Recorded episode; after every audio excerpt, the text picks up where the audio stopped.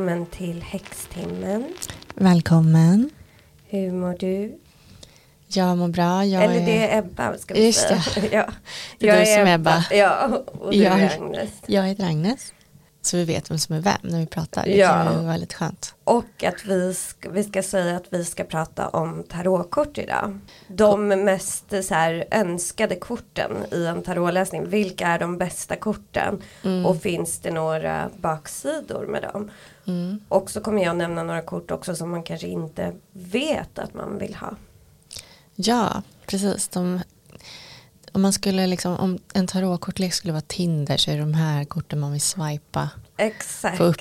Liksom. Ja, Man skulle precis. swipa. ja. Vad blir det? Höger direkt. Ja, ja högerswipningskorten. En sak som jag har börjat känna liksom vinden av. Det är också att det börjar komma till att det här året är ju um, wrap-up liksom. Snart går vi in i 2022. Mm. Har du hunnit tänka på någonting?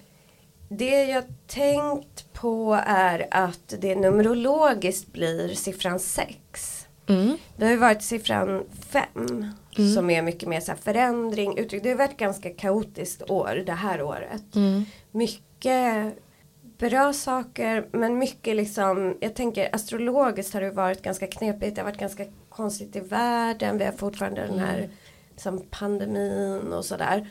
Men siffran 6 är ett kort som vi kommer att prata om i dagens avsnitt. De älskande och en mycket mer gemenskap, att man jobbar tillsammans och sådär. Så det finns tecken på att det blir ett bättre år. Mm. Men vi måste ju ha ett avsnitt när vi liksom kollar in astrologin och sånt här. Ja, för nästa år ja. Ja, Det ska vi göra. men vi ska prata om tarotkort idag. Ja. Vi har plockat fram, för att det är ju så, jag har ju läsningar då och jag har även kurser. Dels ser ju jag hur folk reagerar när jag lägger fram ett kort. Att säga, åh yes, det där vill jag ha. Eller, åh nej, man ryggar tillbaka. Vi har ju ett gammalt avsnitt om korten som ingen vill ha. Mm. Alltså typ döden, djävulen och sådär. Mm. Där vi förklarar lite att de inte kanske är alltid enbart helt negativa. precis. Ja, det finns positiva saker där i. Sen finns det ju då de här korten som alla lite hoppas på. Mm. Eller blir väldigt förtjusta i oavsett hur mycket man känner till tarot när man ser dem. Men sen är det också så när jag håller kurser så brukar jag fråga ofta, har ni något favoritkort? Eh, framförallt i den stora arkanan, det är de här trumfkorten.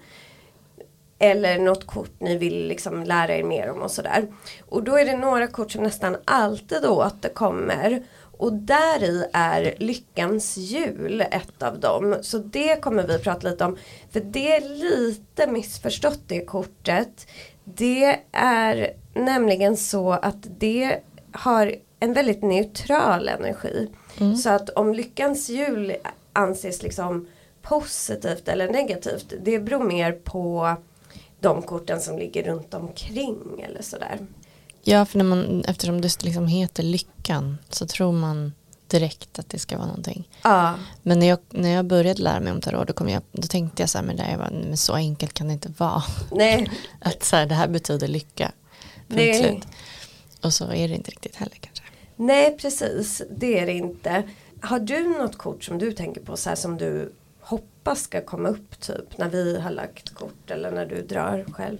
Mm, ja, men jag gillar ju både High Priestess och eh, eh, Kejsarinnan, Empress. Just det. Ehm, vad, vad tycker du om det? Jo men de har vi ju inte här. Nej, men- Eh, men de visar ju på, alltså de står ju båda för den kvinnliga principen. Det kan jag säga, High Priestess är ett sånt kort som också många önskar då när vi har kurs. Och det tror jag har liksom naturliga förklaringar. Både att du känner dragen till det kortet och att de som går tarotkurs hos mig gör det. För att det kortet handlar ju om att liksom glänta på dörren till det andliga eller kliva in i sitt undermedvetna, alltså meditation, magi och sådär. Och då tänker jag när man börjar läsa kort, det var likadant för mig. Då var, är man väldigt dragen till det kortet för att det liksom visar den här Mm. eh, andliga dimensionen. Precis, man, det hållet man vill åt. Man vill bli hon. Ehm, de korten vi har här, då, har vi som vi sa Wheel of Fortune, Lyckans hjul. The Lovers, Det älskande, The Sun, solen, Nio i bägare, Nine of Cups och The Star, stjärnan. Precis, och det här är ju kort som folk då tycker, oh wow, när man ser. För de ser väldigt glada ut. De här är ju positiva kort. Särskilt solen och eh, stjärnan skulle jag säga. Mm. De korten som kanske är lite mer tveksamma om de alltid är bra. Det är ju The Lovers, de älskande och eh, Lyckans jul då. Nio bägare, vi kan börja med det kortet. Mm. Det är från Mm. den mindre arkanen, alltså Precis. inte ett trumfkort. Det är det enda kortet som vi har valt ut därifrån. Det finns ju fler Ja. i den mindre arkanen som är positiva men det här är det mest liksom mytomspunna kortet. Mm. Det föreställer en man som ska ju vara tjock. Han är ju Ja. inte jättetjock inte men, det, Inte i den här kortleken. men som sitter liksom väldigt nöjd med armarna i kors och nio Manspreadar lite det. Mm. Ja det gör han. Och man kan tänka sig att han kanske är på någon fest eller liksom någon Ja just det, för det står nio bägare som du sa uppradade bakom honom på liksom ett, ett högt bord med en vacker duk på. Precis. Och bägare är ju, alltså alla bägare är ju vattenelementet. Man kan säga känslosviten. Och så har ju kortet siffran 9.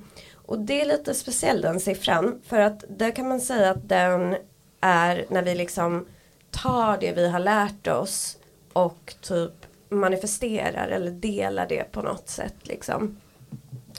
Men nio bägare kallas för önskekortet. Det har ett smeknamn. Wish card. Och det anses vara så att när man får upp det här i sin tarotläggning så kan önskningar slå in. Eller man får det man vill ha.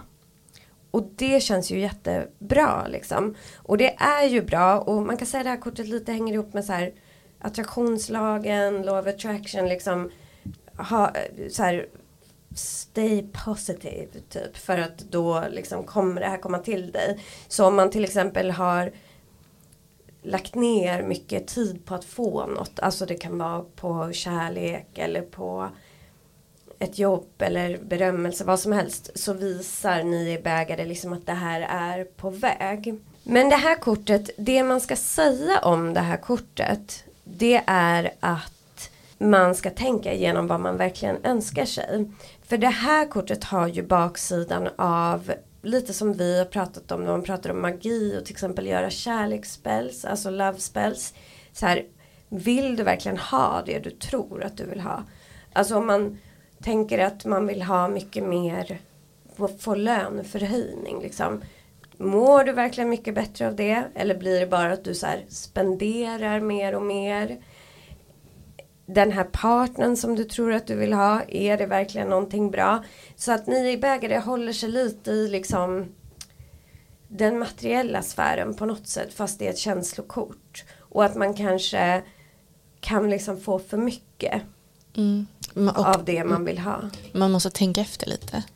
Precis och tänka att är det här för ditt bästa liksom det du önskar eller handlar det om att du bara handlar det om liksom någon slags ego grej att man tror att man vill ha någonting. Just det. Jag skulle nog vara tvungen att tänka efter vad det är ens jag vill ha. Om Ja. jag skulle få upp det där kortet. Mm. Men i grunden det är klart att det är bra att få upp det här kortet. Särskilt om man liksom vill någonting då. Mm. Så blir det ju att liksom. Det är lite så här universum har din rygg typ. eh, wish is granted. Mhm. Så det är klart att det är ett härligt kort. Mm. Och, det, och där kan det också bero på lite vad, vilka kort som ligger runt omkring då, vad det, vad det handlar om kanske. Ja absolut. Mm. Men man kan säga att nio bägare ändå är ett av de korten som talar ganska starkt i sig själv. Korten bildar ju alltid en historia med korten som är runt. Men det har en ganska stark egen röst liksom att det kommer gå din väg i alla fall liksom. Mm. Spännande. Ja, så att det kan man bli glad om man får det kortet. Känna som en uppmuntran. Men som sagt så här. Checka sig själv lite. Vad är det jag strävar efter egentligen? Mm. Som också solförmörkelsen och månförmörkelsen. Eklipssäsongen är bra till. Man får liksom bara stanna upp och bara vad är det egentligen vi är ute efter här liksom. Eh, nästa kort, solen. Mm. Det ser ju väldigt härligt ut också. Är det en liten bebis? Mm, Ett barn? ja. Ja. Det är eh, en stor sol.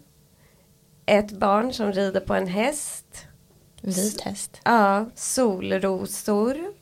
Och en röd vimpel kan man säga.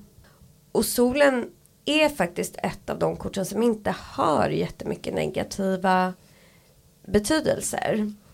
Man får tänka lite, alltså för solen kommer ganska sent i den stora arkanan. Alltså den är ju numerologisk. Så att då har man gått igenom ganska mycket.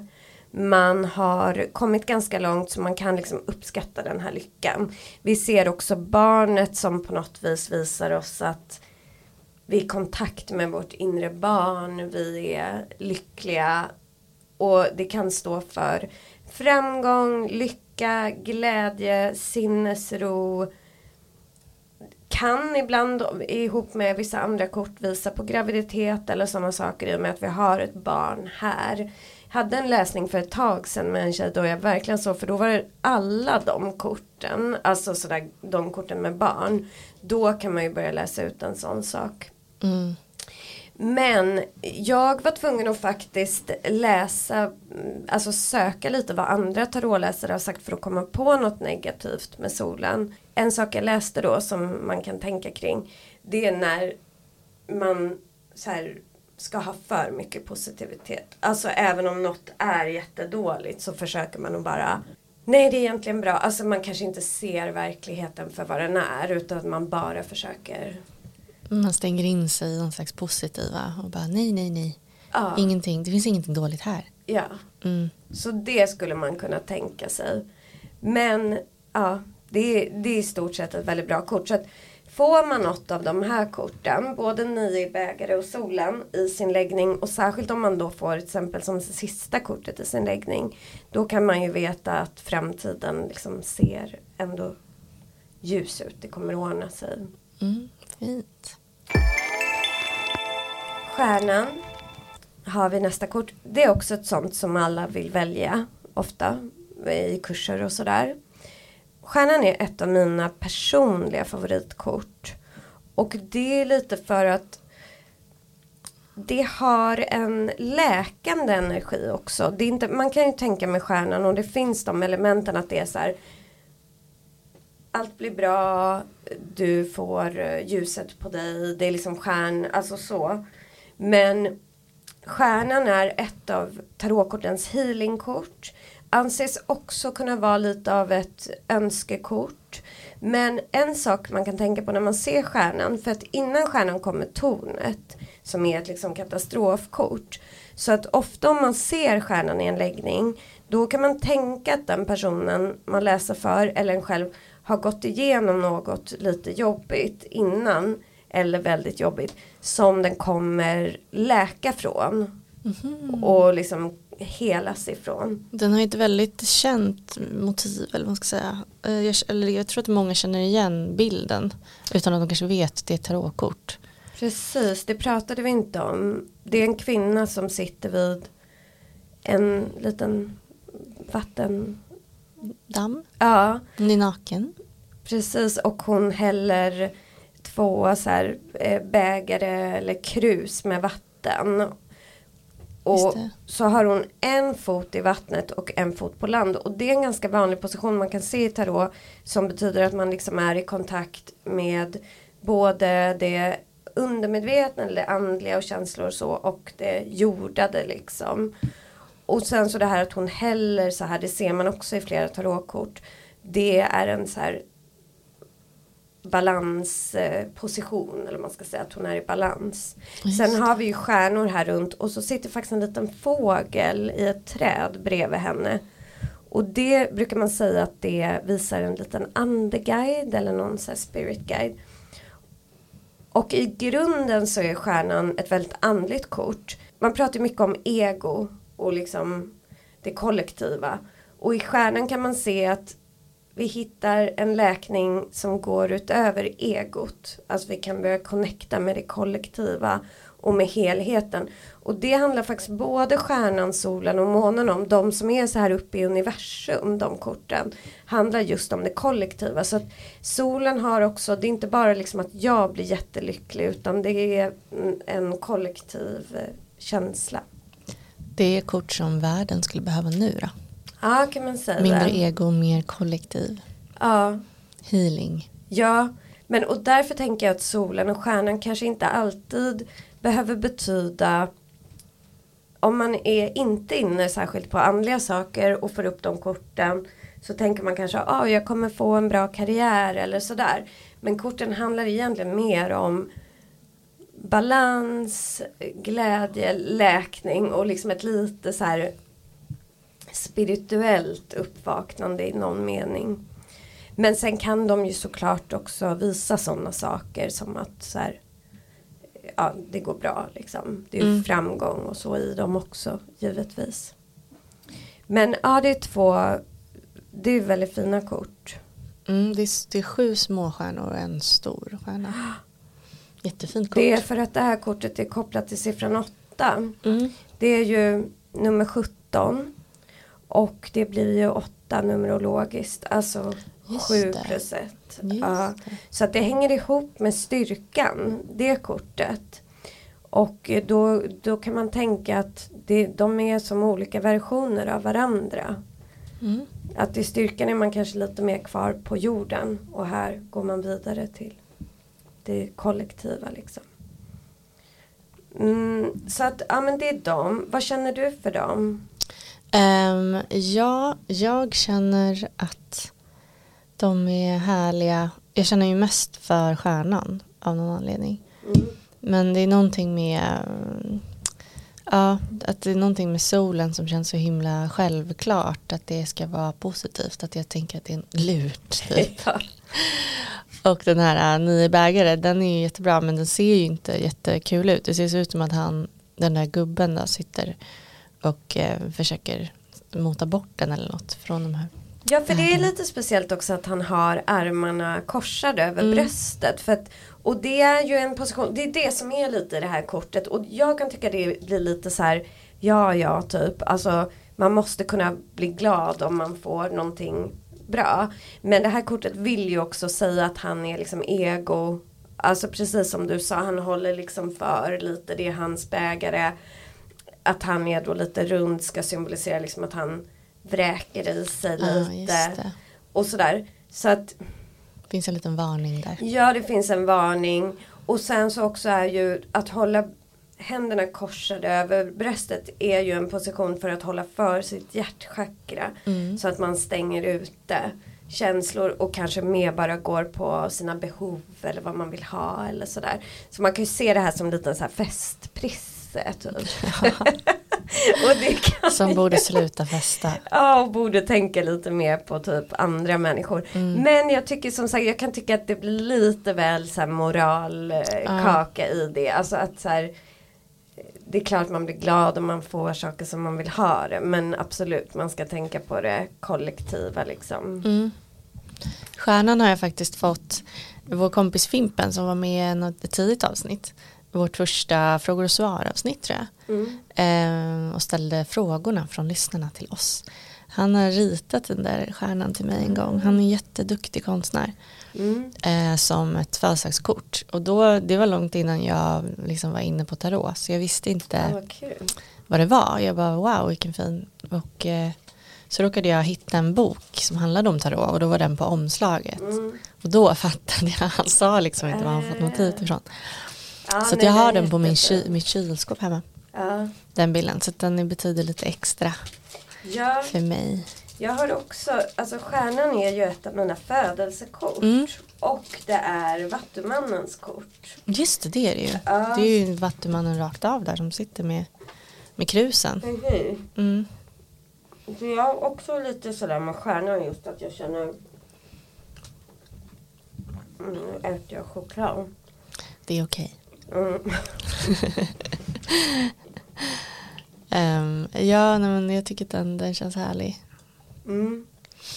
Men jag tycker ändå att med de här så känns det inte uppenbart vad de står för. När man, om, man är, om man är lekman och tittar Nej. på dem. Eh, men man får en, en positiv känsla. Ja, verkligen. Mm. Men de här, The Lovers, Mm. den känns ju, där, då blir man ju så här, åh, kärlek. Ja, och det är ju någonting som människor verkligen vill ha i våran tid. Mm. Kanske ibland kan jag tycka lite väl så här uppvärderat med kärlek. Mm. Kanske på grund av att vi är så fast i våra ekorrhjul, inte andliga och så, så att vi tror att kärlek är det enda som kan så här, ta oss någonstans eller förändra oss. Jag tycker man blir ju lite irriterad på, det här är ju Smith Waite-korten som vi tittar Mm. på. De, de klassiska korten och det är ju en man och en kvinna som står där och sträcker händerna mot varandra. Och sen så är det en, en ängel bakom dem. Ja, man måste dock komma ihåg när man tittar på de här att tarotkorten hela tiden, särskilt i de första korten, bygger på dualism. Mm. Alltså sen är ju de här väldigt liksom så här köns eh, normativa och liksom färgnormativa men då måste man tänka på var de kommer ifrån. Men att här representerar ju de en feminin och en maskulin princip som Mm. kommer samman i balans. Så det handlar inte om en man och en kvinna som är ett kärlekspar utan det finns en djupare mening än så. Alltså på vissa sätt gör det ju det och man kan ju bildligt läsa ut det så men det finns ju saker bakom det. Mm. Alltså det här att vi är Tarotkorten bygger ju på bland annat dualism då och då är det ju att vi är Det är en illusion men vi är uppdelade i I kön I ljus och mörker, ont och gott och sådär Och det är väldigt tydligt i de första tarotkorten i den stora arkanan Men sen så när man kommer till siffran 14 ungefär, då börjar det här liksom bli mer otydligt och vi har personer som har eh, är könlösa och så vidare. Så Mm. att det är när slöjan börjar falla. Men principen bakom är bland annat att vi lever då i en dualistisk illusion där vi tror att det finns gott och ont till exempel. Och könen är som en manifestation av den illusionen liksom. Mm. Men så att det, och så Så om man skulle byta ut killen mot en igelkott till exempel då skulle lite av poängen försvinna. Ja exakt. Ja, och sen, men sen kan man ju tycka saker om så här, men det är två vita människor så. Mm. Men då är det så här, ja de här korten Wade Smith som vi tittar på, de kommer från liksom 1800-talet. Mm. Då kanske man får skaffa en annan tarotlek om man vill ha mer inclusive liksom. Och det Mm. finns ju jättemånga alternativ idag. Jag tycker att den här är väldigt intressant för att eh, den är kul att studera som att det är kul att studera historia och sådär. Precis som du har berättat att det är ju ändå en person som har studerat eh, ockultism och lagt in många av de här symboliska och eh, vad heter det, arketypiska mm, eh, grejerna i, i ockultism rent historiskt i korten. Ja precis. Så att eh, det är det man ska tänka mycket på med tarot. att De är just på detaljnivå hur Mm. korten ser ut. Verkligen. Men ja, det vi har på bilden på de älskande är ju som sagt en kvinna och en man som står öppna mot varandra, alltså som står vända mot varandra. Det är en ängel över dem, det är en stor sol. Det är även ett träd med en orm i och en brinnande buske. Och här är vi faktiskt i Edens lustgård. Så att det, man kan säga att det är Adam och Eva som står här. Trädet med ormen är bakom kvinnan. Mm. Brinnande busken bakom mannen. Och i ormen har vi kanske Lillit då. Men för att båda är liksom öppna mot varandra. För det, det som det här kortet står för är ju kärlek. Mm. Och att eh, välja kärlek kan man säga. Ofta om kortet kommer upp i en läggning kan det ju vara att man träffar någon som blir en väldigt viktig relation. Alltså en stor kärleksrelation. Och det visar också en själslig connection. Så det är inte bara liksom en fysisk attraktion utan det är på en själslig nivå. Jag kan säga av erfarenhet så tycker jag att det här kortet blir tyngre när det är i en större läggning. Men däremot om det kommer upp som vad kommer hända nästa vecka och lovers. Då är det inte så här, ja du kommer träffa en soulmate. Utan då kanske man läser ut det mer som det blir en flört eller något. Alltså det blir alltid något romantiskt. Men mer då att det rör sig om någon tillfällig grej eller sådär. Så att när man får the lovers i en större läggning och man ser kort, förstärkande kort runt omkring. Då kan det ha att göra med kärlek. Men det här är ju också ett kort som inte alltid visar bra saker. För att det finns ett annat element av lovers.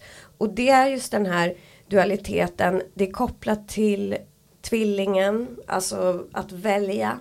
Så att lovers kan, beroende på kort som är runt omkring, visa att du kommer ställas inför ett val. Där du väljer antingen efter hjärtat, vilket är liksom lovers väg, eller efter något annat. Mm. Så att det, valsituation finns med här liksom. Alltså jag tänker för också, vi sa ju det att det här blir alltså kortet för kollektivt för hela nästa år. Mm. Och då landar vi i siffran 6. Det här är ju en man manifestation av den numerologiska siffran 6. Och det är ju liksom att bry sig om andra människor, omtanke, att välja med hjärtat, att tänka på med kärlek. Och det är ju ändå något vi verkligen behöver om man kanske glömmer bort lite det här med liksom kärlek mellan endast två personer utan mer tänker att kollektivt ge varandra kärlek och bry sig om varandra. Ja men det låter ju jättebra. Det vill ja, det, man ju ha ja men det tror jag faktiskt är bra. Ja. Välja med hjärtat. Mm. Mm. Och att världen kanske kan få läka lite med den här energin. Vi får hoppas på det. Jag önskar att det kunde spridas mer till världen. Att det liksom basunerades ut den där bilden över världen och bara det här är årets kort. Ja, ja. Tänk på det. Ja, vi får göra det helt ja, enkelt. Exakt, det får vi göra. Men sista kortet här som vi har plockat fram som de som folk gärna önskar sig. Det är ju då lyckans jul. Ja, det tycker jag ser lite speciellt ut ändå. Jag får ingen lyckokänsla av det.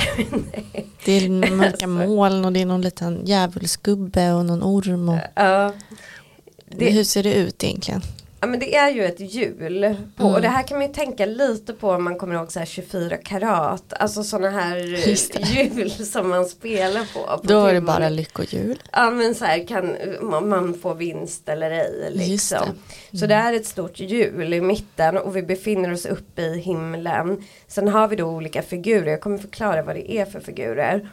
På det här hjulet för det är som ett stort, tänka typ ett bronshjul eller något sånt där. Mm. Är, det, är det grekiska bokstäver? Nej. Det är hebreiska. Aha, just det, det är det ju. Och det står två saker på hjulet. Dels står det det här hemliga namnet för Gud som man inte får säga. Mm. Så jag kommer inte säga det för jag är så här vidskeplig med det. Man kan googla det. Ja exakt. Och sen står det Tora. Och det betyder ju typ lag eller andlig princip och så här. Men det kan även betyda tarot. Alltså det kan stå också tarot, de här bokstäverna. Det. det. kan också stå rota som är jul på latin. Så det kan mm. betyda lite olika saker. Den här. Gud vad häftigt. Mm, så det står på hjulet och sen så i hjulet så är det också de alkemiska symbolerna för Merkurius, svavel, vatten och salt. Och det anses liksom inom alkemi vara byggstenarna för liv, alltså de fyra elementen. Och de representerar också en transformativ kraft. Alkemi går ju ut på att förändra saker och sådär. Och lyckans hjul har ju en förändrande energi och en förändrande kraft. Sen så har vi ovanpå det här hjulet så sitter en sphinx. Mm. Kan man känna igen från oändliga historien till exempel. Med blå. Ja. Och eh, en sphinx är en symbol för styrka och kanske framförallt för kunskap. Sen har vi en röd gubbe eh, med horn på hjulet. Och det är faktiskt guden Tyfon. Mm. Han ligger liksom lite så här inkilad typ snett under. Mm. Han har liksom sin ena rumpskinka inklämt framför ja. hjulet. Ja. Så det, det, känns som att han liksom bara glider med lite grann. Han ligger inte på det. Nej precis, han åker runt där. Mm. Men för sen är också en orm. Och det ska föreställa Anubis som är en egyptisk gud för döden. Så att redan här får vi veta liksom, att det här kanske inte bara är lyckosaker. Mm. Men sen har du i de här fyra hörnen då är det olika figurer och de representerar de olika fasta stjärntecknen i zodiaken. Så vi har en gumma som läser en bok, det är Vattumannen. Vi har en fågel Fenix som representerar skorpionen. Vi har ett lejon för lejon och vi har ett oxe för oxe. Alla de är bevingade och de ska på något vis representera att det här är inget som händer på jorden eller som vi styr på jorden utan vi, det här sker uppe i universum. För det är just det som lyckans hjul står för. Den står för skiften i våra liv som vi inte riktigt själva kontrollerar. Och det kan vara allt ifrån att en soulmate kliver in i våra liv och vi blir jättelyckliga eller vi får ett skivkontrakt och blir jättelyckliga. Alltså sådana saker. Men det kan ju också vara saker som inte är så positiva. Så det är därför man måste titta på korten runt omkring. För i Lyckans jul så kliver liksom ödet in i våra liv. De ligger och läser också alla de här figurerna, tycker jag var gulligt. Ja, det är lite gulligt. Men det är mörka moln bakom dem, eller lite så.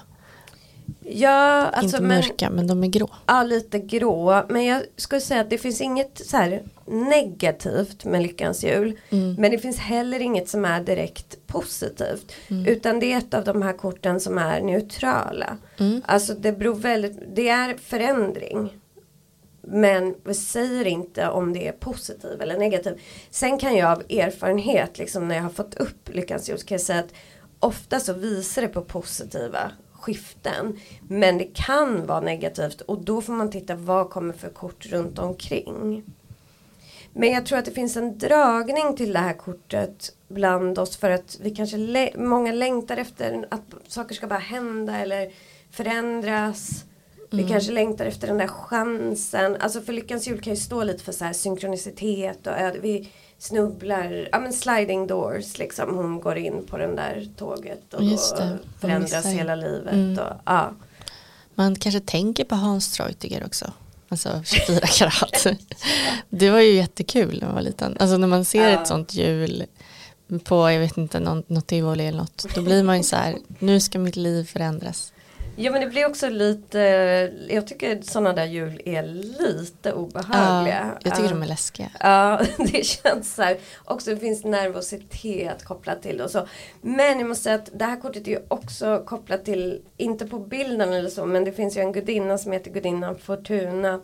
Och hon brukar avbildas med ögonbindel och håller ett svärd. Och hon bara pekar på olika folk utan att se, hon är blind för att det är som att det här är en naturlag. Liksom. Ibland drabbar saker dig mm. eller du får möjligheter och vi kan inte styra över det. Liksom. Det är så universum fungerar. Ja, så att Fortuna då, liksom turgudinnan, hon är blind för att hon inte har någon baktanke. Det finns inte så att du förtjänar att det ska gå bra nu utan det är bara så här, här kommer någonting som händer dig. Mm, just det. Och det kan vara både bra och dåligt. Ja. Och både och. Man kan först bli jättelyckad och sen kan man få obotlig cancer. Ja. ja. Eller något. ja. Eller det kanske inte var så. Nej. Men, ja, men vad heter det? Man slipper ja, inte undan bara för att man är lyckad. Nej men och sen så, alltså så här, det här är ju lite så här lucky break också. Mm. Alltså du, jag tänker på så här kändisar som har slagit igenom, alltså sådana som jobbar för det. Helt plötsligt möter de på någon på ett café som kan ja, just det. ge dem liksom sin, så att, för det säger ju alla så här, hur, hur lyckades du? Ja men jag hade tur. Typ. Ja.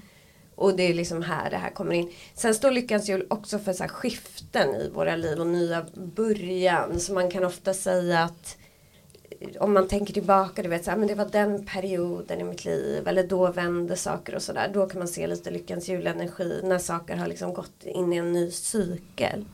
Jag har faktiskt haft lyckans jul som mitt personliga årskort det här året. Mm. Och jag tycker jag har känt av den energin, att det har varit mycket liksom driv, mycket dörrar öppna runt mig. Alltså sådär, jag har haft en känsla av att allt är möjligt liksom. För den energin kommer in här också. Mm, det är verkligen sant. Det kan jag verkligen se Ja, att du har haft. ja, ja. Det här är några kort som många reagerar positivt på när de får. Ja, och blir liksom glada Mm. över. Och, men sen finns det några andra som du har lite några, några liksom bubblare här eller Ja, jokrar. men jag har bara tagit fram några som jag tycker att man kanske ska bli lite extra glad över. Mm. Jag har tagit fram ganska många så vi kommer inte, jag tror inte vi går igenom alla men kanske tar ehm, Några favoriter. precis. Börja med tre här. Mm. Och det här är några kort som man då ska bli glad över när man ser. Mm. Och som första kort har jag tagit styrkan. För att styrkan ger liksom varje tarotläsning ett lugn och en trygghet. Och om man till exempel har en läsning där man får upp ganska svåra kort. Då är styrkan hela tiden en så här försäkran så här, men du behöver inte oroa dig för you got this typ. Eller du klarar dig igenom det här. Mm. Du kommer utvecklas av det. Du blir starkare av det.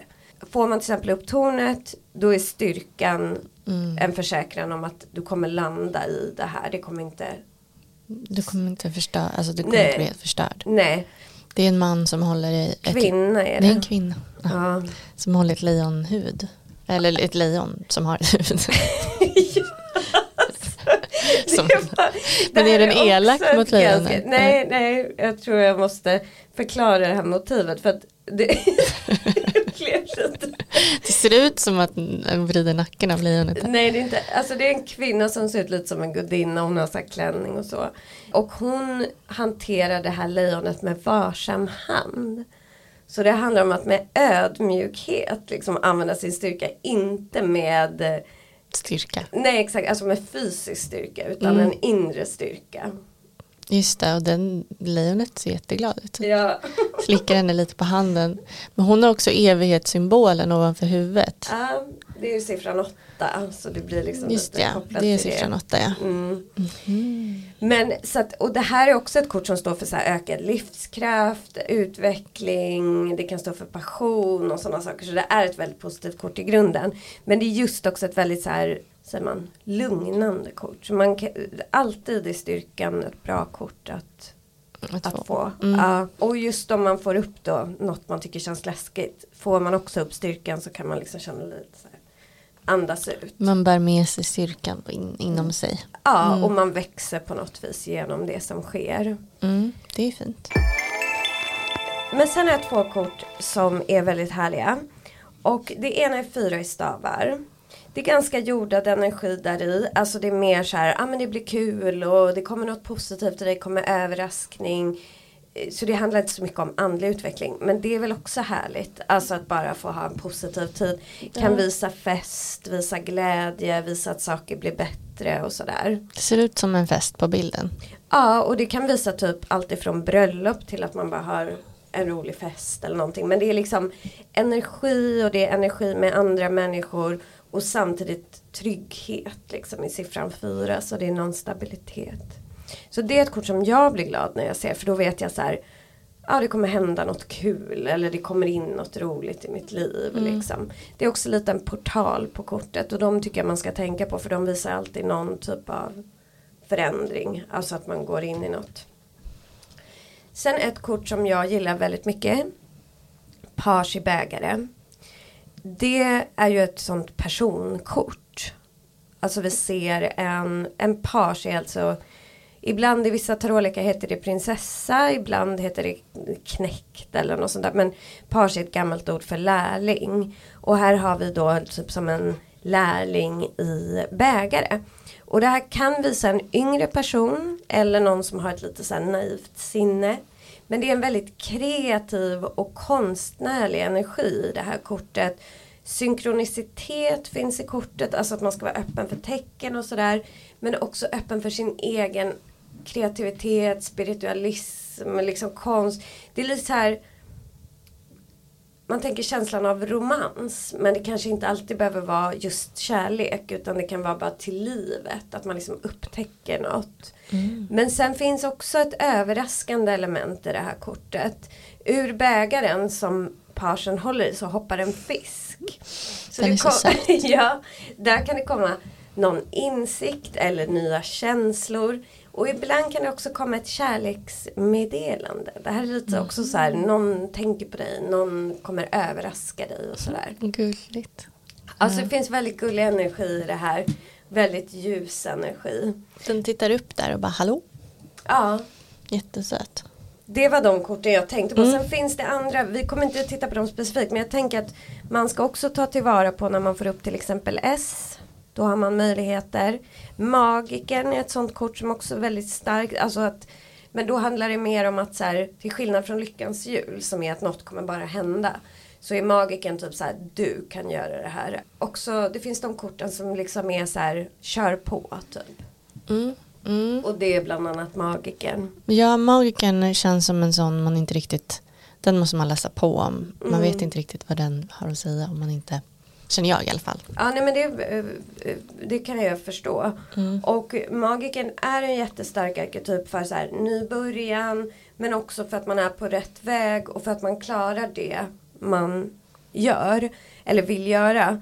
Men också så är magiken, alltså det beror ju såklart på vad man frågar. För ibland om man frågar typ så här om du skulle ställa fråga till korten så här, hur eh, influeras jag av den här människan och får upp magiken. Då är det inte helt säkert att det är positivt för då kan magiken stå för en viss typ av manipulation eller något sånt där. Mhm, okej. Men om det handlar om en, en själv och ens egen kraft så är magiken en väldigt st- starkt positivt kort. Tre i bägare är ett gulligt kort. Ja, Det är tre som står och skålar och så. Det handlar mycket om vänner och så. vänner, Fira. att fira, det är som faktiskt föreställer att man firar skörden och sådär. Så det är att man liksom firar saker man har gått igenom och vänder sig utåt och vänder sig mot vänner. Det har en lite lustig baksida som kan komma upp om man får upp det till exempel med lovers eller så. Då kan det betyda alltså otrohet eller att någon tredje part kommer in i ens relation. Ja, just det. Mm. Mm. Så det, Kan det vara ett barn? Eller är det alltid en? Ja det kan det ju vara. Det beror ju Mm. på liksom vad det är för kort. Om man får upp till exempel sju i svärd som visar att någon går bakom ryggen på en och tre bägare. Mm. Då blir det ju mer så här. Men om man får väldigt positiva kort så kanske det inte Mm. är Ja. något dåligt. Man ser, jag sitter här och tänker på läggningar man har, eller kort man har dragit Mm. i kombination. Men eh, om du skulle göra en läggning och får upp typ alla de här korten. Nu skulle det, skulle det vara svårtolkat. Alla de här positiva korten. Nej det skulle det inte vara. Jag fick faktiskt, jag gjorde en sån läggning för någon som var hos mig i somras tror jag det var. Så jag till och med fotade och la ut den på Instagram för att den var så, för det brukar jag aldrig göra på andras läggningar liksom. Men jag tyckte den var så, så här otroligt liksom bara direkt. För det var verkligen, det var, jag kommer inte ihåg nu exakt vilka kort det var, jag får titta sen. Men det var verkligen så här typ solen, de älskande, bla bla bla. Alltså så det var verkligen så här okej, bam, nu liksom vänder det och nu kommer du gå in i det här. Ehm, Good days to come. Ja, men det är väldigt få som har och jag tror inte att det heller är ju inte det man ska kanske vara ute efter när man lägger kort att så här, nu ska jag bara få massa positiva Nej, kort. precis. Utan det handlar ju också om att våga möta saker som inte känns så himla kul eller så himla positiva. Mm. Och att se att de har ett värde också. För livet är ju inte så liksom att det bara är kul hela tiden. Nej, Tyvärr, det har man fått inse från det har man upptäckt. vuxenlivet. Ja. Mm, men precis, det är kanske det jag känner lite grann. Som jag drar ett kort bara för veckan eller något och så får jag solen. Det är ju bra. Men det säger inte mig jättemycket ändå. Det behövs någonting mer som skaver. Men jag, ja absolut och så kan det vara. Men jag tänker med solen, för det är ju väldigt så här direkt. Då kan man tänka så här, okej jag kommer få en lösning på de problem jag har. Man kan ta det som en uppmaning att du behöver vara mer ute i solen. Alltså ren solenergi. Du kan ta det som att du kanske behöver tänka lite mer positivt. Alltså behöver, man kan tänka på det liksom, man får titta. Det beror så mycket på vad man frågar. Mm. Ja, det, det är sant. Man måste komma på frågan. Mm. Mm, vad kul. Nu Ja. har vi fått lite bättre inblick i de goda korten. Eller vad ska kalla dem. Ja. De eftertraktade. Finns ju som sagt väldigt många fler som 10 Mm. i bägare eller 2 i bägare och sådana där kort. Mm. Men vi har ju gått igenom några idag då som är väldigt tydligt så positiva. Och några som kanske inte är så himla tydligt positiva. Ja, nu, nu blir man ju sugen på att gå hem och lägga lite kort. Se vad som kort. kommer upp. Mm, ja, precis. precis. Mm, ja men tack för idag. Då får vi se vad som händer på nu solförmörkelse Mm. och sen då nästa. Ska du meditera eller någonting sånt? Nej, vi ska faktiskt ha eh, släktglögg. Ska jag också? Ja, Hur känns det? Är det bra att ha det på nymåne solförmörkelse? alltså säkert inte men det har liksom, jag, det, jag kunde inte styra det själv. Nej, det är svårt att bara, tyvärr, det är Ja. solförmörkelse. ja. Nej, så vi har både då eh, släktglögg på dagen och sen så ska jag vara med en kompis på kvällen. Så, så jag kommer inte vara hemma men jag kommer nog meditera och så innan. Alltså Mm. på den tredje och sådär. Sen känner jag att det ska bli ganska skönt att bara släppa eklipsperioden och liksom gå in lite lättare energi. Mm, ja, det, det känner jag också ska bli jätteskönt. Mm, mm. För mig är det också, jag har ju typ ingen släkt. Så att nu, alla mina släktgrejer jag har framåt det är ju bara på min partners sida. Jaha, Som har mycket släkt. ha- Så jag ja, liksom jag aldrig- tänkte på det när du sa släkt. Jag tänkte, jaha, brukar ni ha det? Så att eh, jag, eh, jag har ju typ bara min mamma. Så ja. att jag, ehm, det ska bli spännande för mig. Jag har liksom aldrig gått på släktglöggar. Nu Nej. ska det vara två helger i rad. Oj. Spännande för mig. Ja, det är kul. Alltså jag tycker ju det är mysigt. Liksom. Vi blir väldigt många i år. Men jag gillar ju min släkt. Så att Mm. ehm, Ja, det ska ju... Det är positivt. Ja, det blir kul liksom. Mm. mm. Men ja, Okej, eh, tack men- för idag. abientott till Ja, nästa gång. ja, ha det fint. Ha det så fint. Hej Puss och kram. Hej.